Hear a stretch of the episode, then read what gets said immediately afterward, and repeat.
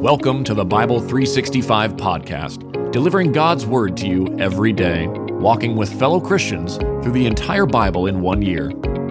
Each book of the Bible is read by a different member of Holy Trinity Lutheran Church in Edmond, Oklahoma, bringing new voices to a timeless story. Let's hear God's Word for today. Zechariah chapter 9 A pronouncement. The word of the Lord is against the land of Hadrach, and Damascus is its resting place. For the eyes of humanity and all the tribes of Israel are on the Lord. And also against Hamath, which borders it, as well as Tyre and Sidon, though they are very shrewd. Tyre has built herself a fortress. She has heaped up silver like dust and gold like the dirt of the streets. Listen, the Lord will impoverish her and cast her wealth into the sea she herself will be consumed by fire. Ashkelon will see it and be afraid. Gaza too, and will writhe in great pain, as will Ekron, for her hope will fail. There will cease to be a king in Gaza, and Ashkelon will become uninhabited. A mongrel people will live in Ashdod, and I will destroy the pride of the Philistines. I will remove the blood from their mouths and the abhorrent things from between their teeth. Then they too will become a remnant for our God. And they will become like a clan in Judah, and Ekron like the Jebusites. I will encamp at my house as a guard against those who march back and forth, and no oppressor will march against them again, for now I have seen with my own eyes. Rejoice greatly, daughter Zion. Shout in triumph, daughter Jerusalem. Look, your king is coming to you. He is righteous and victorious, humble and riding on a donkey, on a colt, the foal of a donkey. I will cut off the chariot from Ephraim, and the horse from Jerusalem. The bow of war will be removed, and he will proclaim peace to the nations. His dominion will extend from sea to sea, from the Euphrates River to the ends of the earth.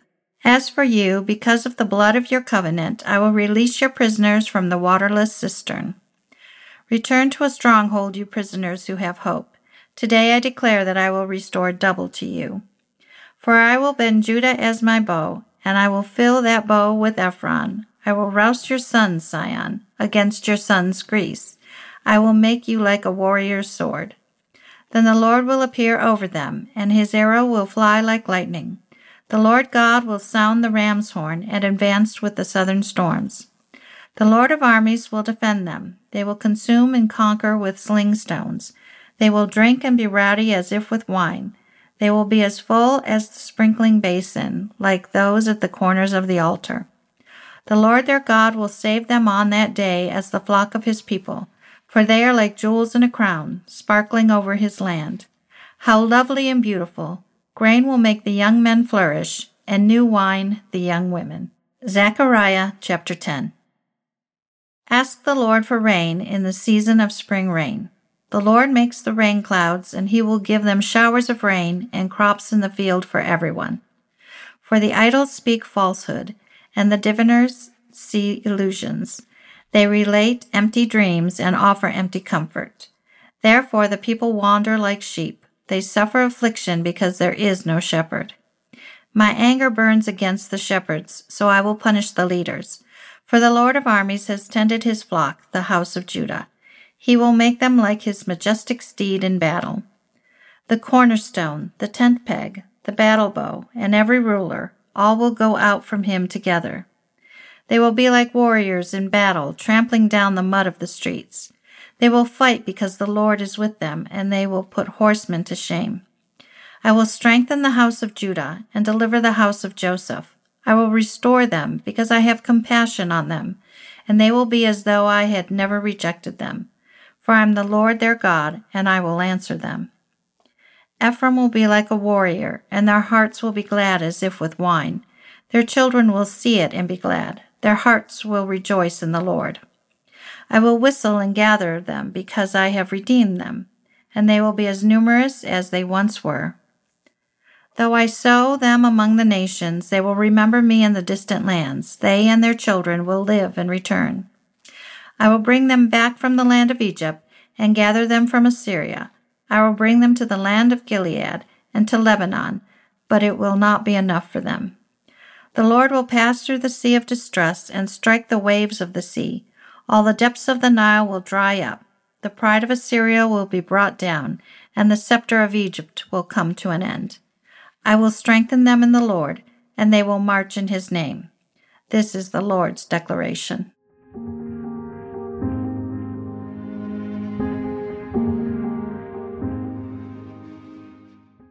Matthew chapter 26, verses 1 through 19.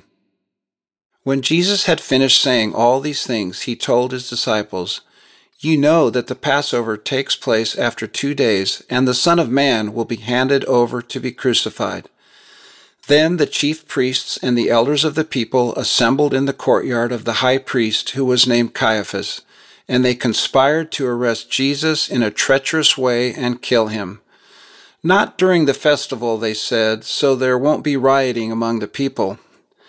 When Jesus was in Bethany at the house of Simon the leper, a woman approached him with an alabaster jar of very expensive perfume. She poured it on his head as he was reclining at the table. When the disciples saw it, they were indignant. Why this waste? they asked. This might have been sold for a great deal and given to the poor. Aware of this, Jesus said to them, why are you bothering this woman? She has done a noble thing for me. You always have the poor with you, but you do not always have me. By pouring this perfume on my body, she has prepared me for burial.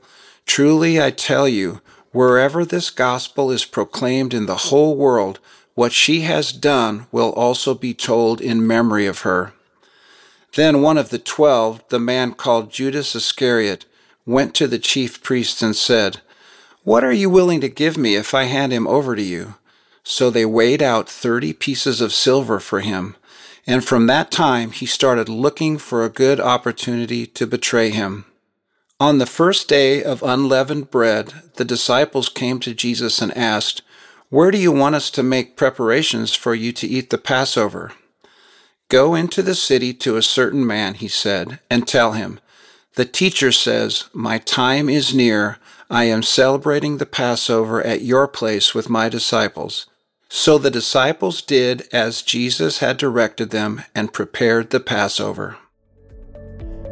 This has been the Bible 365 podcast, a production of Holy Trinity Lutheran Church and School in Edmond, Oklahoma, in collaboration with Cinematic Waves TV and Film Post Production Studios. The Christian Standard Bible is copyright 2017 by Holman Bible Publishers, used by permission. Having heard the word for today, may the same Holy Spirit who inspired Scripture now inspire faith in you to live each day as a disciple of Jesus Christ. Love God, love one another, and love your neighbor.